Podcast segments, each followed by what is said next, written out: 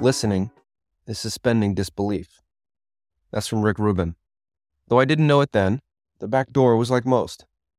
The cement was smooth and discolored by the thousands of bags of trash dragged, pushed, and willed outside. There was a dumpster to the right and a pile of cigarette butts to the left. And after swinging and slamming for over a decade, the metal door made the sound of most metal doors. It was brown and heavy, at least for this prepubescent fellow, and it creaked as I struggled to pull it open. I moved through the dark and musty storeroom with shelves that were 20 feet high. Thinking back, couldn't have been true because there were no ladders, but everything seems bigger when you're young. Things, people, and possibilities. That day I had a small section of tables.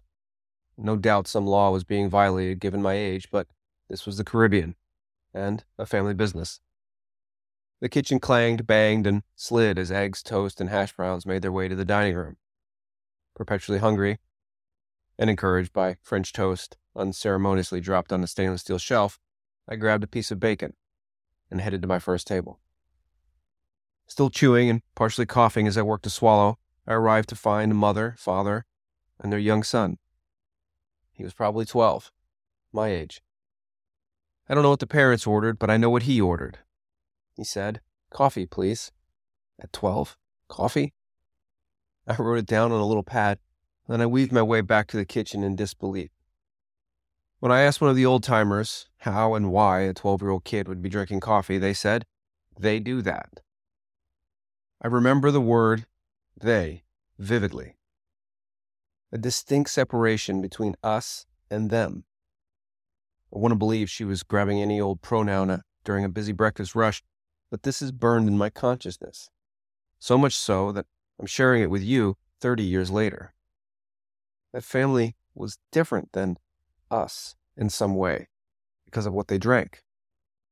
I wonder where that little boy is now, and does he have kids? And do they drink coffee? I have a child the same age as that coffee ordering kid in the booth that morning. If he wants coffee, sure. It's interesting how one word can make all the difference.